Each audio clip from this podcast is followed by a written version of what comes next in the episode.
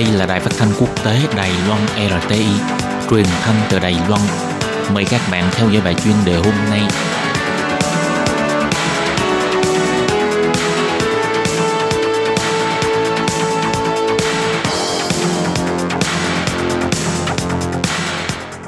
Hello, tôi Kim xin kính chào các bạn. Hoan nghênh các bạn đã đến với bài chuyên đề ngày hôm nay.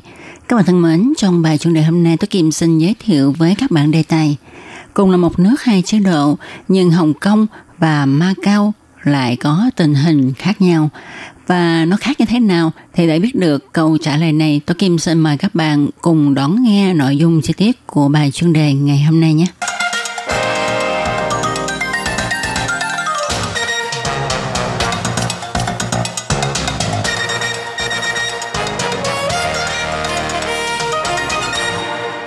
Các bạn thân mến, như chúng ta biết thì Hồng Kông được trao trả cho Trung Quốc vào năm 1997, còn Macau thì được trả về Trung Quốc vào năm 1999, cách nhau 2 năm.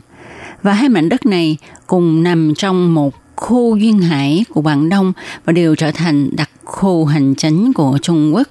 Nhưng Hồng Kông và Macau lại khác biệt nhau về mặt phát triển kinh tế, kết cấu xã hội và con đường đeo đuổi dân chủ. Vào năm 1999, Macau trở thành một thành phố, một nước, hai chế độ của Trung Quốc như là Hồng Kông.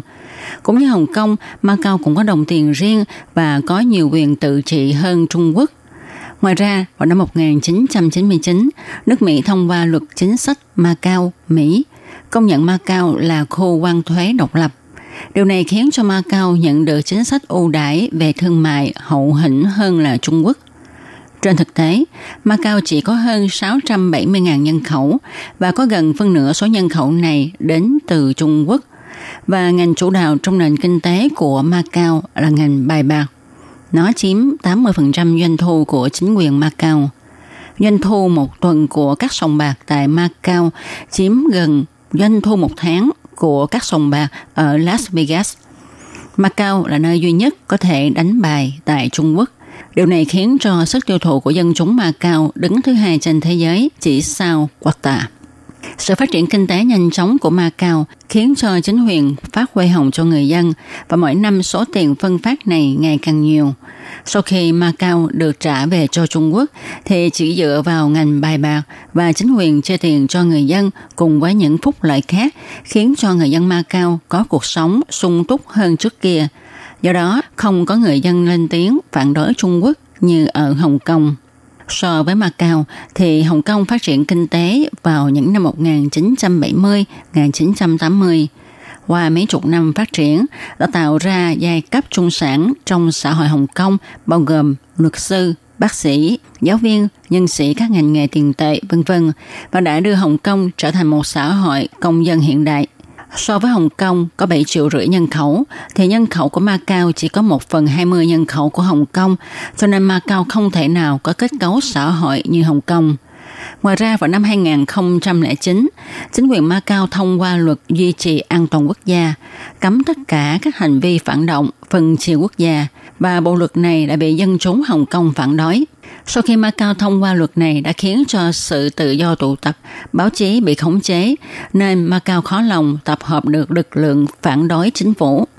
Mặc dù nền kinh tế của Macau vượt trội hơn sau khi Macau được trao trả cho Trung Quốc, nhưng Macau vẫn tồn tại những vấn đề về phát triển ngành nghề và xã hội.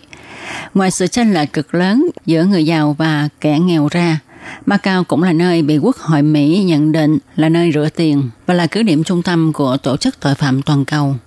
Lại nữa, Macau quá dựa dẫm vào ngành cờ bạc khiến cho kết cấu kinh tế của Macau không thể phát triển theo hướng đa dạng hóa.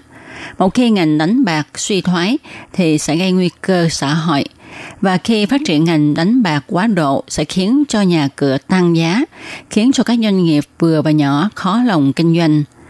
Mặc dù người dân Macau ít phát động biểu tình chống đói, nhưng những vấn đề trên cũng khiến cho họ lo lắng.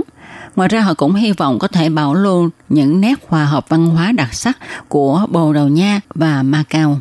Các bạn thân mến, các bạn vừa đón nghe bài chương trình hôm nay. Tôi Kim